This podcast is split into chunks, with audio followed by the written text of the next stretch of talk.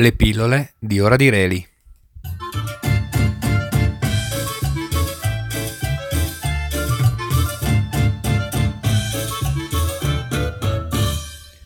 Sono Martin, capitolo 1. Gli inizi.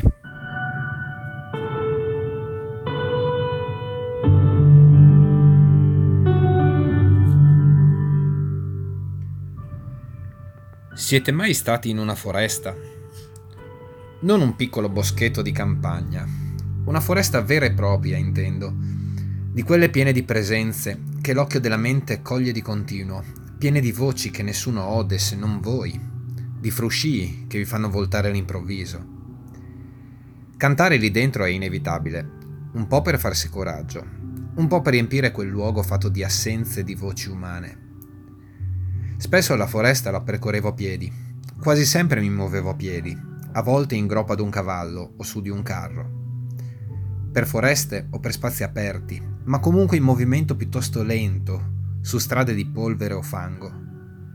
La natura era uno spazio abitato da due presenze essenziali, un Dio supremo, incomprensibile e severo, detentore della verità, e Satana, il suo nemico, menzognero, astuto, dalle mille forme.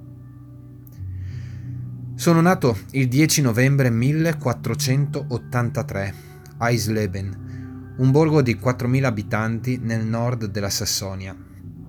Mio padre Hans veniva da una famiglia di contadini, ma aveva ottenuto dai conti di Mansfeld la concessione di una fornace e di una cava di rame. La tradizione agricola e quella meri- me- mineraria si intrecciavano in famiglia e il tenore di vita era abbastanza buono, tanto che mio padre puntava a risalire la scala sociale.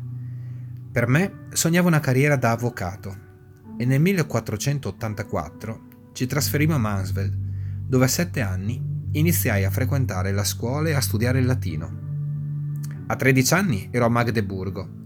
Ci restai un solo anno, ma fu lì che imparai a cantare con accompagnamento musicale e respirai amore per il sapere.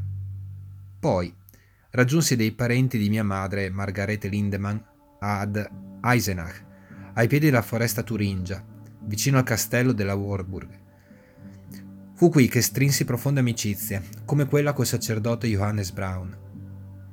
Quelli che ho citato sono tutti centri urbani piuttosto fiorenti e prosperosi, in cui artigiani e commercianti erano nuove classi sociali che si stavano affermando i mestieri artigiani si raccoglievano in potenti corporazioni, regolate da statuti interni piuttosto complessi, mentre i servizi assistenziali, come studentati, ospedali, ricoveri per i poveri, erano oggetto dell'attenzione delle confraternite cristiane. Le città erano centri di immigrazione per coloro che abitavano le campagne e che speravano di liberarsi dal gioco del loro servaggio.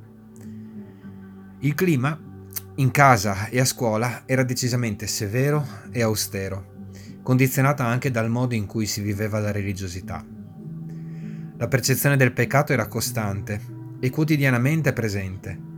La Chiesa veniva in soccorso di noi peccatori con la cura delle anime, la confessione frequente, la disciplina penitenziale e le indulgenze. Avevamo molta paura della punizione, ma era necessaria per la salvezza della nostra anima, almeno così pensavamo ascoltato un estratto di una predica per le indulgenze di quegli anni. Quanti peccati mortali si compiono ogni giorno, quanti ogni settimana, ogni mese, ogni anno, quanti nell'intero periodo dell'esistenza. Sono quasi innumerevoli e ad essi consegue l'interminabile punizione nel fuoco del purgatorio. Capite bene che Dio per noi era un giudice severo e rigoroso, che accoglieva i giusti e spediva all'inferno i peccatori, dovevamo affidarci all'intercessione dei santi e di Maria per acquisire i meriti con opere buone, per rendere Dio misericordioso e clemente nei nostri confronti.